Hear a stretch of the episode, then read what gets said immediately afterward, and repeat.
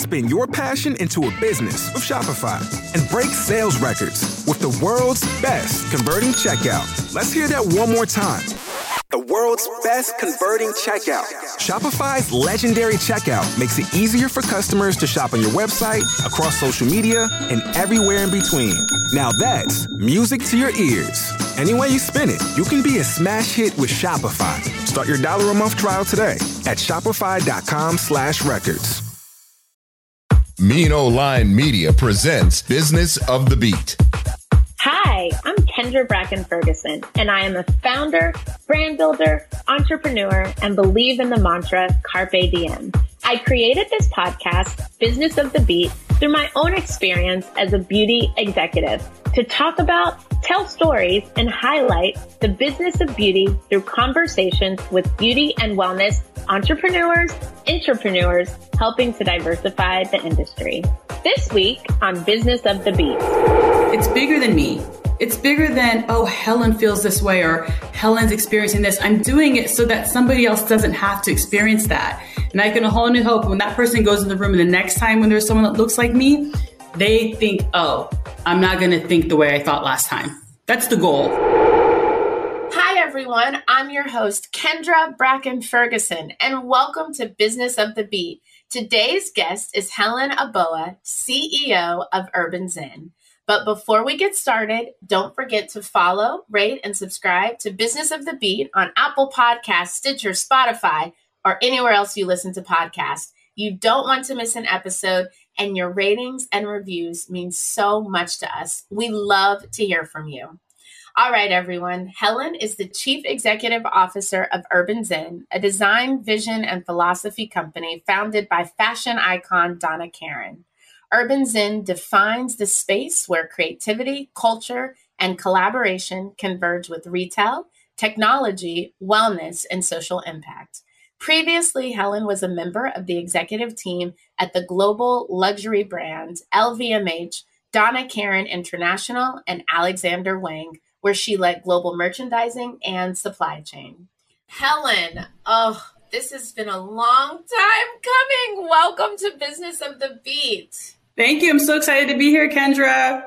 Oh, me too. We literally, it's funny because in COVID time, we're like in this weird time warp, but we haven't seen each other since our Forbes A Toast to Equity panel last year. Yes.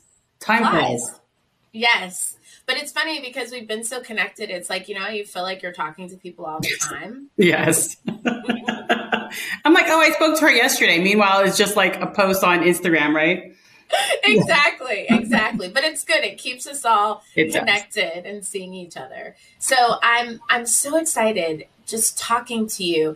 You are the CEO of Urban Zen, and we were trying to figure out how many women of color, in particular Black women, are CEOs of major luxury brands. And we were having a hard time, and you are one of few, if not the only. Yes. Yes, exactly. Which is somewhat remarkable, right? But it is something I hope to see that will be changing in the near future. You know, I always reference these numbers that African Americans make up 14% of the population, yet like less than 3% of senior managers or executives across all the industries, right? Wow. So it's, as a Black female CEO of a luxury retailer, it's normal for me, you know, to be the only Black person, not just in this executive role, but sometimes even in the room. Yeah, I have so many questions and similarities in terms of experiencing that and how we move forward. And I first just want to start with you. You have such an amazing storied career, this amazing job, husband, 3 daughters. Like it's so inspiring and encouraging. Seeing is believing is becoming, and you are that. So talk about just your journey and who you are, and just Helen, tell us everything. Yes. So first, I'm a nerd, right? Financial economics. Like I'm a numbers girl. I love working with numbers and product and people. And I've been very fortunate to have a successful career working in the luxury goods market. So, but I didn't start here in fashion. I actually started my career in television and film on the producing side. And then by happen chance, through a connection, met Donna Karan and some of her executive team, which was the start of my fashion career. And at that time, the organization was owned by LVMH, that's Louis Vuitton Moet Hennessy. And there I was brought on to manage their executive operations. Sometime after, through a new strategy brought on by LVMH, I was asked to, you know, can you imagine, like a financial nerd, asked to sort of oversee the operations and strategy on the creative side, which of course I jumped at because I love a challenge and I love working with creatives. And I'd come from film, but again, if you're from the film industry, you know, the producing side is a little different, right, than the front facing and the writing and the actors. It's just very different in core responsibilities. So I started working on the creative side. That role required me to spend a whole year just learning about product, the makeup product, working at like visiting factories, traveling the world, understanding what consumers wanted from the product. And after having done so, I then moved back into the business unit and was overseeing that. I created the bridge and oversaw the merchandising product development strategies for the organization, which was right within my strong suits because I understood what the business needs were, but I also understood what the creative process was and the creative vision and brand of the organization, right? I think they felt there was no better person to do that than myself. I agreed, of course. And I went ahead and led the expansion globally of the brand through the balancing of both sides of the business. Then sometime after that, I went to another company shortly after, realized it wasn't a good fit. I then just stopped to have a baby. And like, you know what, now's a good time to stop and have a baby. So I went ahead and did that. And then one of my mentors, and I should say this, two of my mentors are Asian American women who have really shifted the trajectory of my career early on. They were not just mentors, but sponsors and guided me along my career. So one of them was at Alexander Wang, and she had been brought on to lead the organization. And she said, hey, can you come on board? We have this new strategy. And I think that you're the only person that can do this. And it was Alexander Wang had just gotten back from running Balenciaga on the creative side. So I went ahead and did that. So that took me away from that little over a year of, you know, mommy life, which, by the way, I so needed. Yeah. And I went back into work and I started leading that organization. By the time I left, I was the chief merchandising officer and executive vice president there, overseeing about 80% of the organization. There I was, again, the merchant, product developer, supply chain leader. And it was the first time that, especially because Alex was so inclusive, right? And the organization was so diverse. It was the first time that I felt like the only person in the room, not because of the organization, but because it was so inclusive. And I felt like, wow, I could be doing more. Also because of my role, correct? And I started just being more conscious about the people around me, what they were strong at, what were they good at, and how can I mentor and sponsor them to grow them in their career, which I was very fortunate to do there. And then some years later, Donna Karan, who I've known for a very long time, of course, through my times with her at Donna Karan International, had been for some time trying to get me to come over and help expand and, you know, grow the brand to new territories. The Urban Zen brand is both, it's luxury goods, it's home furnishing, it's restaurant partnerships, there's a health and wellness aspect to it. So it was really exciting to learn new things as well. So as soon as I started, not even a few months later, COVID hit. I know, and I thought, oh my God, I just took on this big role. Now it's like, COVID is here. What am I going to do? Right? I'm like, I'm fortunate. I've always been agile and we had a great team. I can't express enough that without leadership and a board and people around you who make you feel safe and secure in doing your job, there was, I forgot his name, the former CEO of Disney, Bob Iger, right? Uh-huh. Yeah. In his book, he says his he credits his mentors because he said they gave him room to fail. Had they not, he would never have been the CEO of Disney. And having that space to not feel like, oh my God, if I mess this up, if I do this, my whole world is going to crumble, right? It's my reputation, it's the job, it's the companies, these employees. And then immediately with Donna and the board came around and said, hey, look, we're here to help you carry this and we're going to do this together. But you come to us with your strategy and we're going to support you. We want you to win. And yes, and incredible board directors who said, look, nobody's going to get this 100% right because nobody has been here before, right? And nobody has been in this position before. And at that moment, I immediately just took rein and said, you know what? I got this. We're going to figure this out. And we did. We did, right? We pivoted. We invested in digital. Fortunately, one of our restaurants was able to stay open in the Hamptons, our store, our business there. Actually, this was insane, but it comped all the lost business in LA, New York. So we're seeing like, wow, this is what happens when a team gets together, we work together. And by the way, that same confidence and security that the board instilled in me, I went and instilled in my team. Yes. Right? I thought, okay, then if I'm feeling this way, I know they do and they have to feel secure. And I ensured that, and we won, and we all won together. So that's a little bit about my journey, sort of where I am now. I know I probably pivoted a bit from your question. No, that was perfect. This is a conversation, you know, and what comes of it is what is meant to be, right? So I'm always like, the question is just here to give us something, but the way that we can expand it is what's so exciting. And there's so many things about what you said that I think are so important.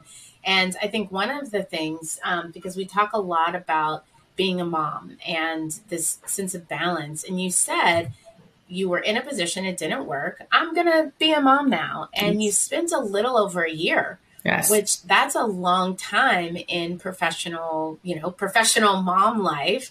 Mm-hmm. And so what was that transition like for you? Because you went from very powerful, I'm a mom, very hard, yes, in those first months and years, as we know, yes, and then moving into a very powerful and demanding job with a founder and a visionary and a creator such as Alexander Wang, which is also demanding and birthing a new position, mm-hmm, while having a real baby at home. So what was that like for you from a transition perspective and going into that new role? Great. I mean, it was scary because I had just left this amazing company, right? Donna Karan under LVMH to take on this new company, which I immediately found out wasn't the right fit. And knowing, and in no way, by the way, yes, I am confident and I can own that. I knew I was really good at what I do. And if I wasn't, and I'm intrinsically motivated, right, to succeed. So if I didn't feel like I could do that, I wasn't going to not do that. And I knew that one of my goals was to have a child. And I thought, why not do this now after speaking with my husband? And just a side note, it is so important to have a supportive partner in life. Yes. Like, oh my God. Before we got married, my goals were clear. His were, and he was just, and he was never, he's always just so supportive and wanted me to win and wants me to win. Yes. So when I made this decision to stay home and like, let's have a baby, he was like, okay, let's do that. Because clearly, Helen, by the time you've come to me to talk about it, because he knows I overanalyze everything. Like he's like, you had the financial model done, the plan, the operational schedule of how it was going to happen. He was like, it's just easier for me to say yes at this point. So we went ahead and had a baby, and it was a hard adjustment going from, you know, look, when you're pregnant, everything's happening inside of you, right? You're not necessarily counting the milestones or controlling everything. You're just hoping and praying you have a healthy baby. You're taking the right actions to do so and preparing, more importantly, to not only birth a healthy baby, but raise a child that's going to contribute to the society in an impactful and healthy way. So, and that's a huge responsibility, but you don't feel it until like they're in your arms, really. Right? So when she came, Naomi came, I was like, oh my God, what was I thinking? Like, I think I can do anything in the world, but if I can have like, part of you thinks, wow, if I can birth a child, I can do anything, right? If I can have a baby, my goodness, like I feel uber powerful. At the same time, you're the most vulnerable, yes, human now, right? You've never been more vulnerable in my life. to think this, you just want to provide the best space and place for your child. In the case of myself, I am a Black woman, right? I've myself have not necessarily experienced like losing a job because of the color of my skin, but I have been, I've experienced discrimination. I've watched close friends lose roles and jobs and opportunities because of the way that they looked. Yes. And super competent, extremely talented individuals. And I thought, what can I do? Because yeah, I can provide her great education. You know, she speaks like Mandarin, like I can provide her all of that, but what's that if she doesn't have the space to be her full self? Yes. And how am I going to provide that space for her? So at that point, it's actually when I started thinking about what ways do I want to be impactful in the work that I do? Because I knew after I had her, by the way, that being a stay-at-home mom was not my future. Like I just knew that I want to be a mom, but I also want to kill it in the business world, right? I still want to build businesses, scale them, mentor and lead others. I knew that that was really important to me. So I think within 6 months of having her, I thought, okay, now it's time to start getting back. Mm-hmm. But when I was going back, I was very conscious about the difference I wanted to make. And not only for her life, but in others' lives. And that sometimes I thought that it would look one way. I remember my first encounter at Alexander Wang, one of my direct reports came to me and she said, she was so nervous. She asked for a meeting and she said, Helen, I have to tell you something. And I thought, oh God, she's such a high performer. Please tell me she's not resigning. And she goes, you know, that's your worst nightmare when they ask you, can we talk? Mm-hmm. And she said, I'm pregnant. And there was so much fear. And I know now I'll get emotional. There was so much fear. And I thought, why are you like, are you okay? You should be happy. And she said, well, you know, I know, but that means I have to take time off and it's going to affect the business. People are going to get upset. And I just don't, you know, I don't want to lose this job. And I thought, first and foremost, that will never happen. Not under my watch for sure. Like, be happy. Congratulations. Enjoy this. And it broke my heart to think that she probably spent the whole weekend thinking about how I'm going to tell my boss this, right? Because I was new at the time. She had told me within a couple months of my starting. And she happened to be Jewish and Orthodox. And so she celebrated a lot of these holidays. She said, it's also going to be very difficult because I'm taking mat leave, but I also have holidays in which I can't work. And this is going to be problematic. And I said, you have deliverables, deliver those. Wow. Deliver them. Your faith isn't going to compromise your deliverables. It's not. Like, this is who you embrace being a mom, embrace being Jewish, embrace being who you are while being a leader to your people, and make sure that you have the right people around you who are going to help you do that, but also extend them that same measure, right? Yes. And I knew that there would be no way I would have responded that way, like prior to having my firstborn, because I understood the same fears and I understood the feeling of feeling insecure or not having that support or what being something meant to someone else, right? She also doesn't know that my ethnicity is actually Ethiopian Jewish. So, but I'm converted to Christianity, and people don't, when they see me, they don't look at me and go, oh, that's a Jewish woman, right? So I've heard and seen how people can behave. And I knew I had a role to play, and I was going to make sure that I was playing the right one, because it's who I am and it's who she should be, and she should be the others. But again, I say that all because of the experience I had by having my firstborn.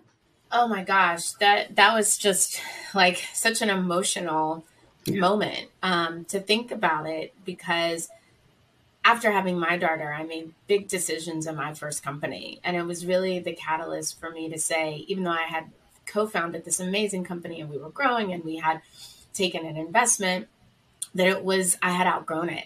Mm-hmm. And I wouldn't have come to that in a similar way that you mentioned unless I had had my daughter, yes. Because it just gave me such a newfound just resolve of how I wanted to be, how I wanted to show up, myself as a leader, myself as a co-founder, as a team player. And I also decided that I wouldn't be in a situation where I had another co-founder or partner or a boss who didn't have a child. Yes. And it changes you in such a way, from compassion, from grace and care. And that's not to say, because that's not the path for everybody. You can be a phenomenal empathetic person and not have a child. But for me, I really found that was an important center place. So I appreciate you sharing that. And I think one of the things too that I want to touch on is, and you've said it in a few different ways, but the people around you, without leadership, you couldn't do it. You talked about being able to carry it forward and being successful because you had this amazing board. And you also talked about your two mentors. So when we think about mentors and sponsors and building this team, what advice do you have for other leaders, founders, building teams to make sure that they can instill this sense of we're in it together with either getting it from a mentor, from a sponsor, or from a board or people that they have to hire? Oh, so good. That's such a good question. You know, for me, they were instrumental in providing me the career and professional advice that I needed, right? And I would say to anybody who's looking to be an ally or assist or mentor or sponsor someone, it's that people do need help further developing and mapping out a career path that they want for themselves, right? We all have a tendency, we know what we want. We just don't know how to get there. And that's where mentors and sponsors can come in and say, okay, look, this is actually how, let's map that together, right? This is the development that you need to undertake to get there, be prepared for it. But they didn't just stop there, because it's one thing, look, any one of us can find somebody who can give us that advice as well, but they also took the next step of advocating for me to get the promotions, raises, even help me land jobs out, like in other companies, because they were vested. And for people who are looking to be allies and to be those mentors, you have to be vested.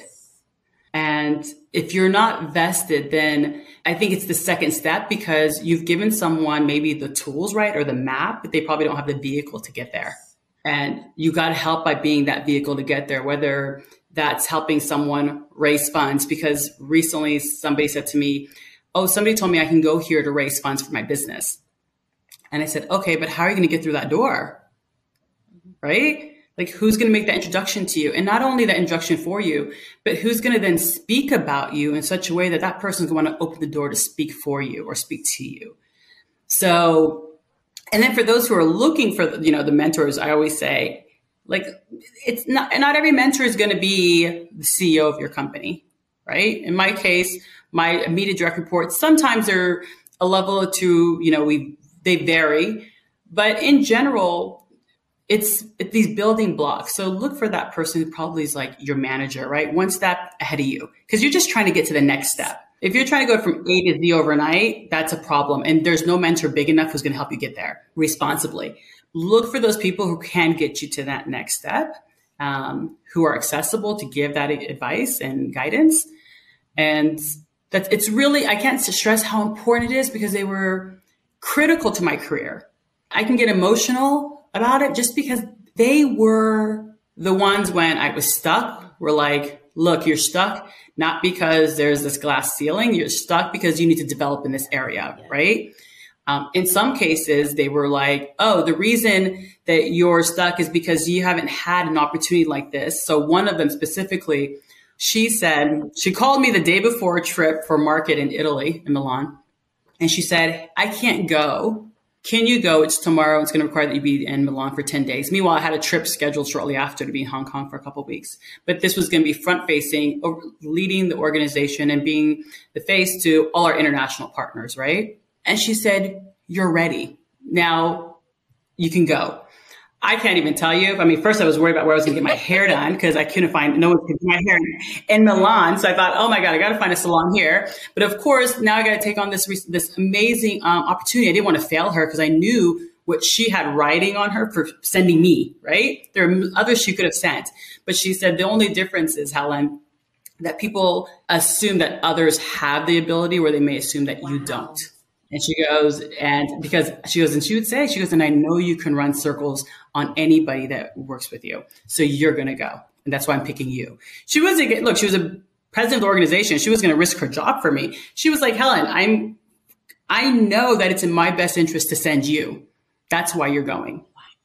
So yeah. And that's when I say people like mentors and sponsors to think about other ways to give people these opportunities, because later on in my career, when an opportunity came up, they had asked if I was, there's certain responsibilities that were required. And it's because she sent me on those trips that I was able to take on those roles. Oh my gosh. Like, I'm emotional hearing this, because there's something so profound about having enough confidence to know when you need help and when you need guidance, and less ego of, I think I know everything and I can do it.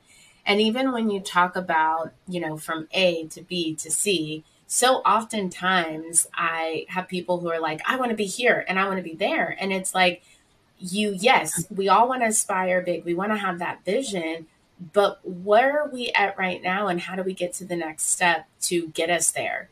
And so I love how you talk about the different people along the way and looking at it step by step, knowing what your big vision is and being able to be confident. But that is so phenomenal, and it's paramount. And I love how you talk about this notion, how she said, like, people assume that other people can do it.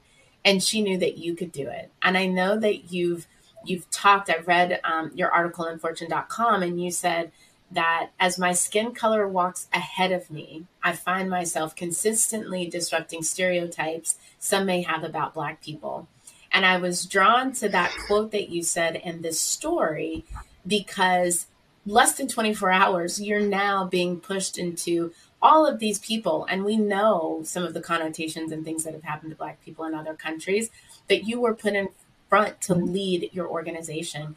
So talk about that statement, how you've addressed it, and also you're clearly overcoming it. Yes, it's overcoming it more often than not. And finally, just, I got, maybe I would say a year and a half ago, maybe shortly after actually I wrote that, I said, you know what? Let me think about the positive here. What's great is that they may come in, because we all have our biases, right? Yes. And they may come in and have these biases and these assumptions about me. But what's empowering is when they leave, they don't leave thinking the same way they came in, right? They leave remembering my name, and they leave saying, oh, she's X, Y, and Z. And that's empowering. It's empowering. And I hate to think that we have to do that, but that is part of this process. Whether, I love what you said earlier when you were talking about the mentors. It's just, as I'm a big fan of process, right? It's embrace the process in our development and growth, right? In our careers, but also embrace this process that we're all undergoing as a country and as in a world, right? And I have a part to play in it. And it's not the part I want to play, right? I don't want to be the one in the room that has to be like, oh, I have to show them that, like, I belong here. And it stinks. But I can only say what you said before we even started recording is, I have to be here because it's bigger than me. It's bigger than, oh, Helen feels this way or Helen's experiencing this. I'm doing it so that somebody else doesn't have to experience that. And I can hold new hope when that person goes in the room, and the next time when there's someone that looks like me, they think, oh, I'm not going to think the way I thought last time. That's the goal, right? Some people don't change, some people do, but I'm more for those who will change. Oh my gosh. It's like, I resonate with you so much. And I used to think, wow, like, why is this continuing to happen to me? I'd be in the boardroom and I'd be definitely the only Black person. A lot of times, seemingly the youngest person, just because of how I looked. And literally, you know, older white men asking me to get water for the copies for the meeting, all these things. And it's like, no, actually, I'm the speaker, I'm the presenter.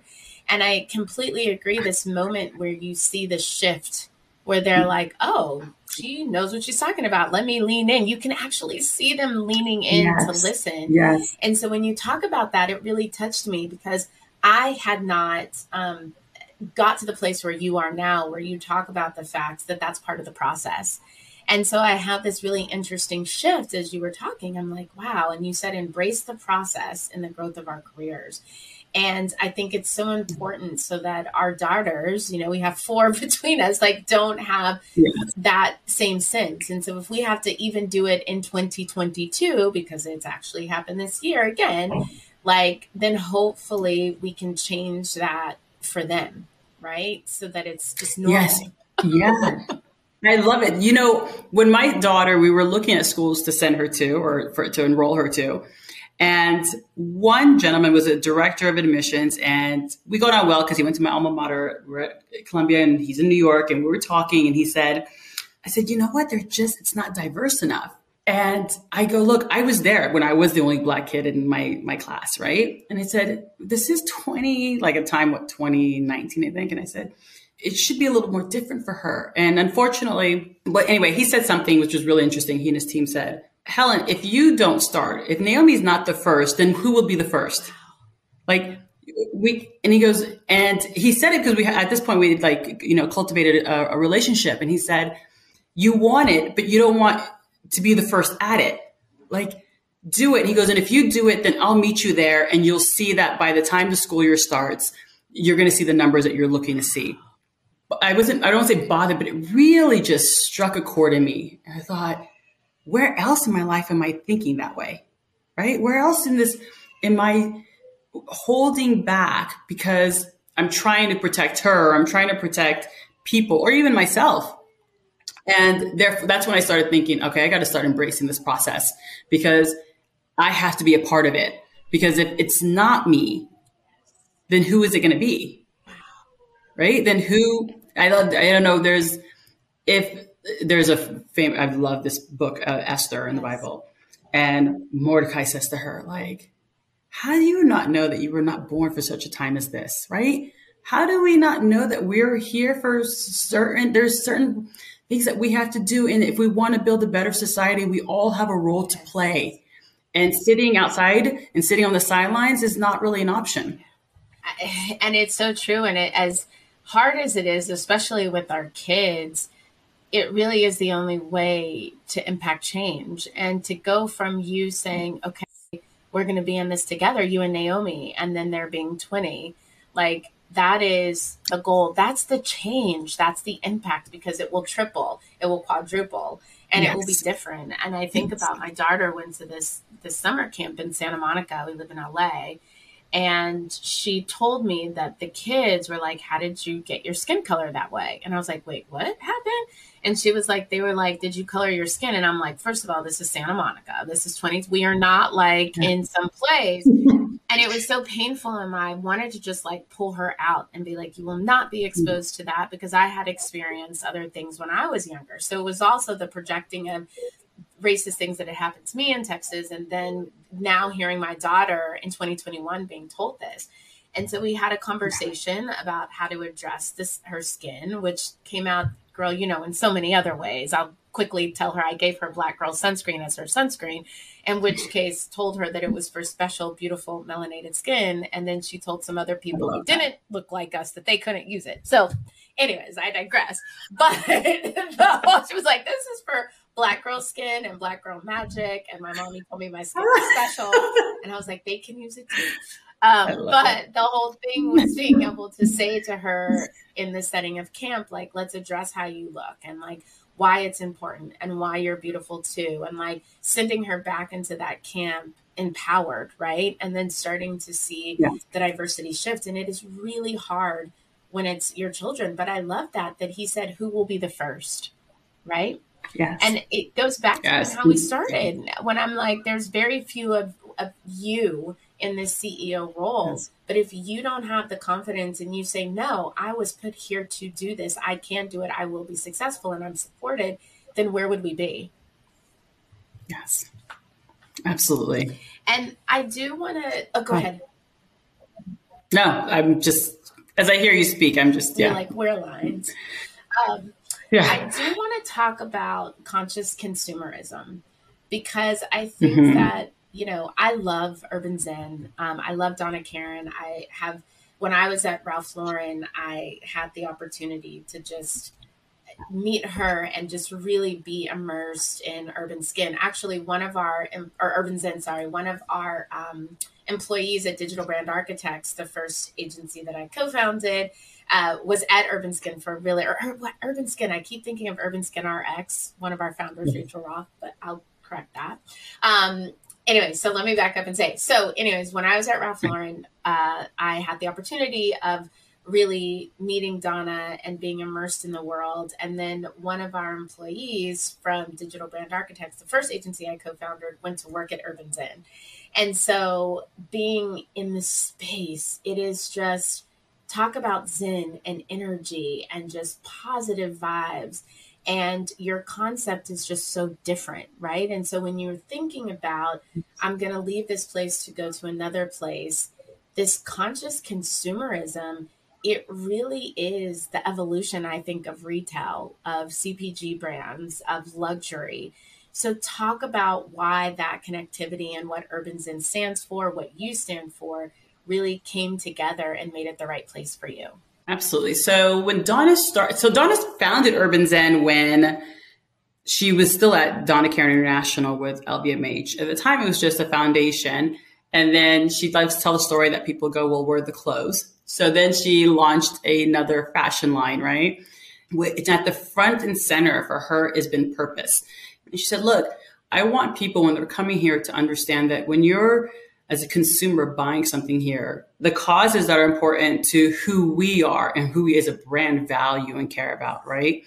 And that ties back to our foundation and who we support and partner with over the last 2 decades. So it has been, whether it's working with artisans from around the world, whether it is working with artisans in Haiti. I know when she was introduced to Haiti through Bill Clinton and the Clinton Initiative.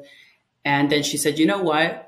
Let me help create some economic independence for these individuals. How do I do that? How do I help? And she partnered with Parsons University to do a program there. So that's a lot about, it's real, our purpose is ingrained in our product. So yes, it's luxury product. It's beautiful. It's fabulous. Love to wear it, like to sleep on it, love to eat at the restaurants. But there is a story in every product and there's a purpose in every purchase.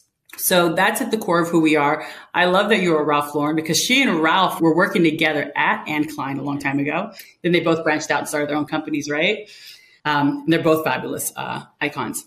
So that's really at the heart of what Urban Zen is. It is about, look, I don't like to greenwash sustainability. I hate when people do that and say, oh, we're sustainable. And meanwhile, you're like, no, you're not.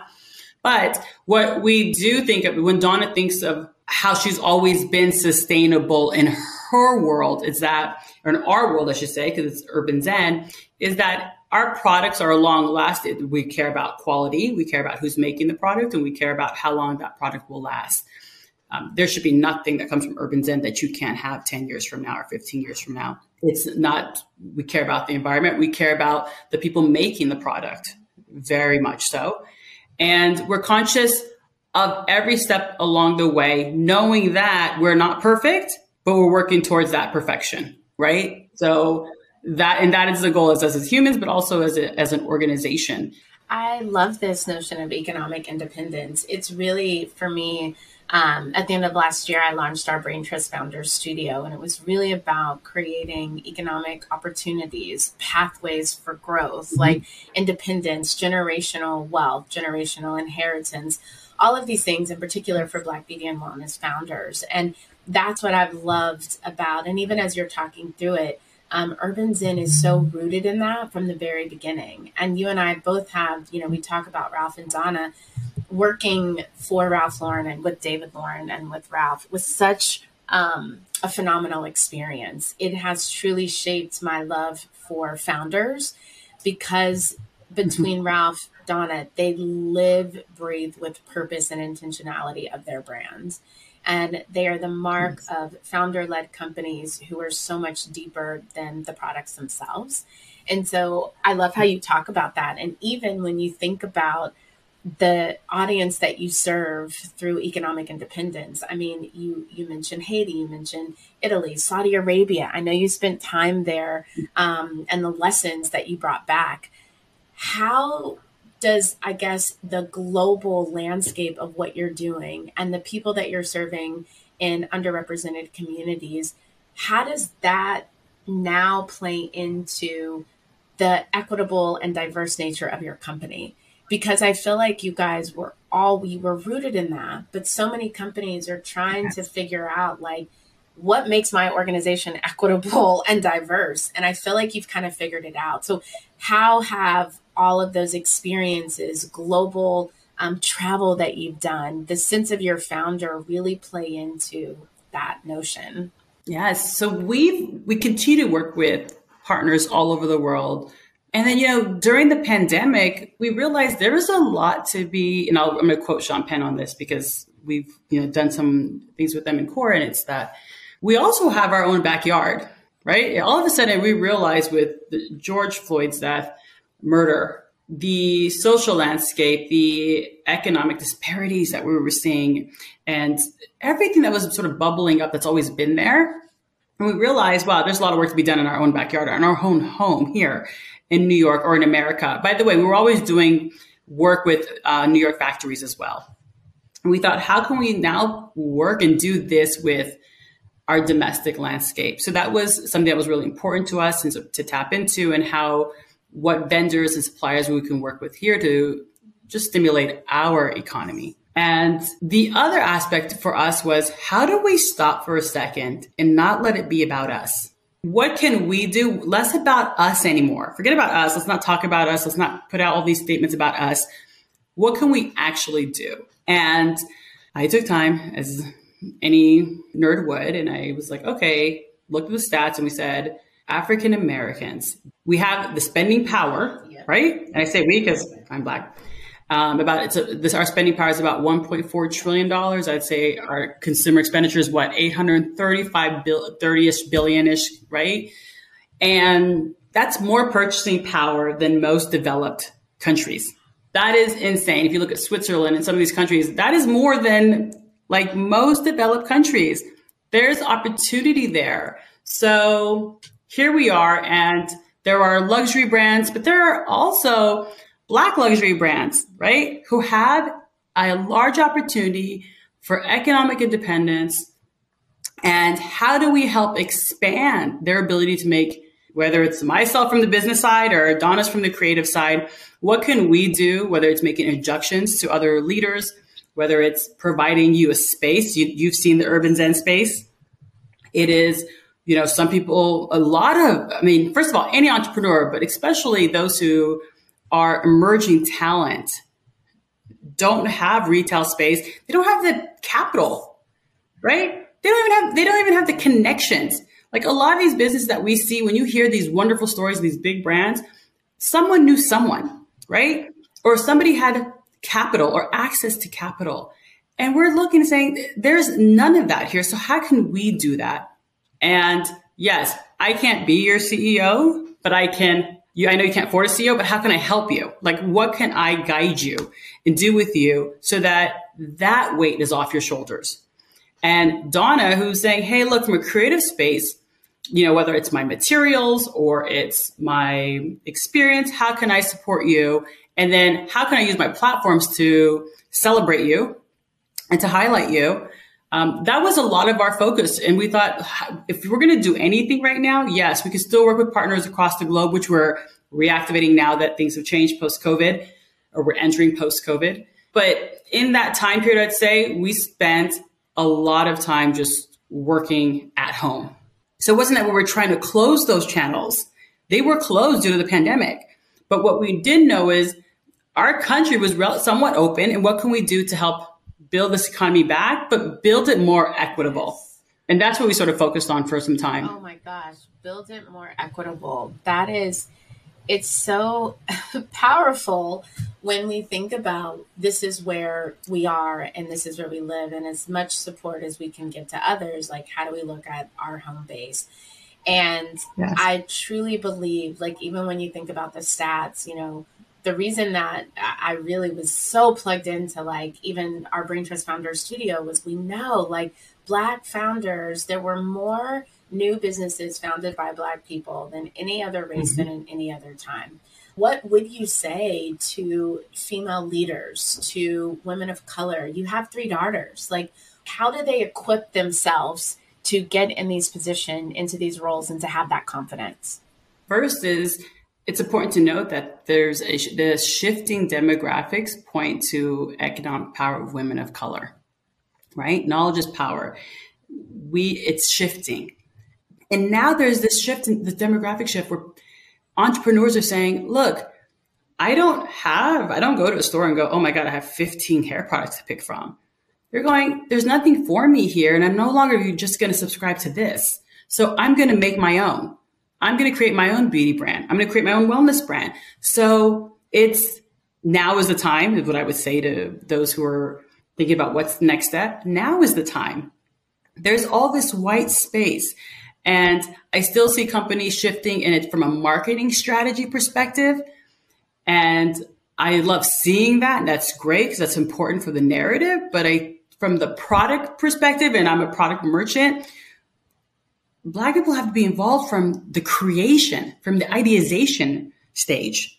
You know, I just did this this masterclass and I said, ideation and product development, design, like we need to be at that stage. And clearly we're not, because we're not finding our product when we get to the stores as often. We are now. There are still products out there, and thank God, because I definitely use them for my girls.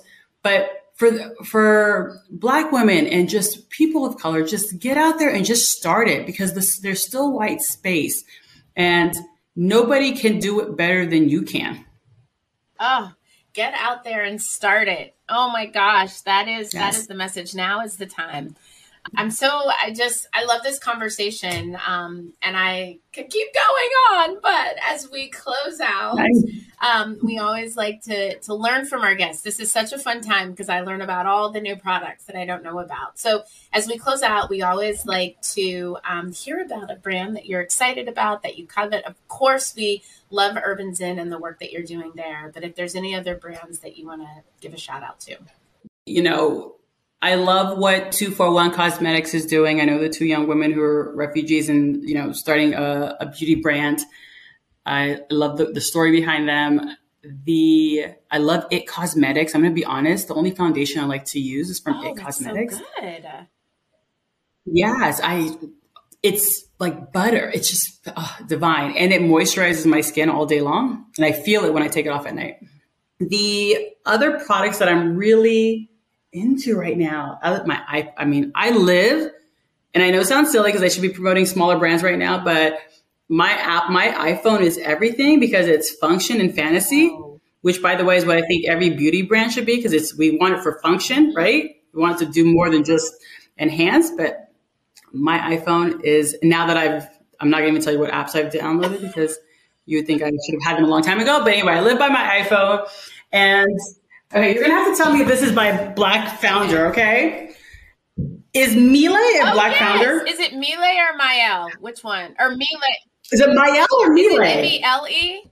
M-I-E-L-L-E. Yes. That's Monique Rodriguez. Oh, yes, good. Yes, yes. And she's amazing because she also just has like $1 billion valuation. She just had one of the largest transactions in the beauty industry. Yes. No way. Yes, that's an excellent good for her. Smile, okay. It's the spray is so good for my daughter's hair. Yeah. Yes. Oh my God, everything. And then Camille Rose. Yes. Camille Rose is so great. And of course, and then my It Cosmetics is my foundation, and my makeup remover is just those. I would say those are the three. Those are the big three. Is Camille Rose a Black founder? Yes, she is. Yes. Oh my God. Mm-hmm. You're like, yes, you're like, I did it. I love it. So thank you. Oh my gosh. It's so good to hear about new products that I already use and that I'm a fan of.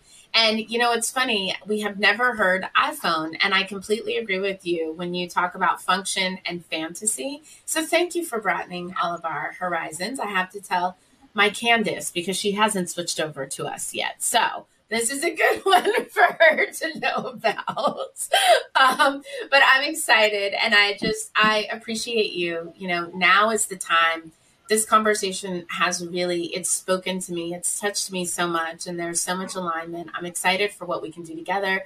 I'm excited for your work, for your leadership, for us all to see you in this position. And it's kind of like what I said in the beginning, seeing is believing is becoming. So thank you, Helen, for all that you do to support in your leadership. And thank you, Kendra.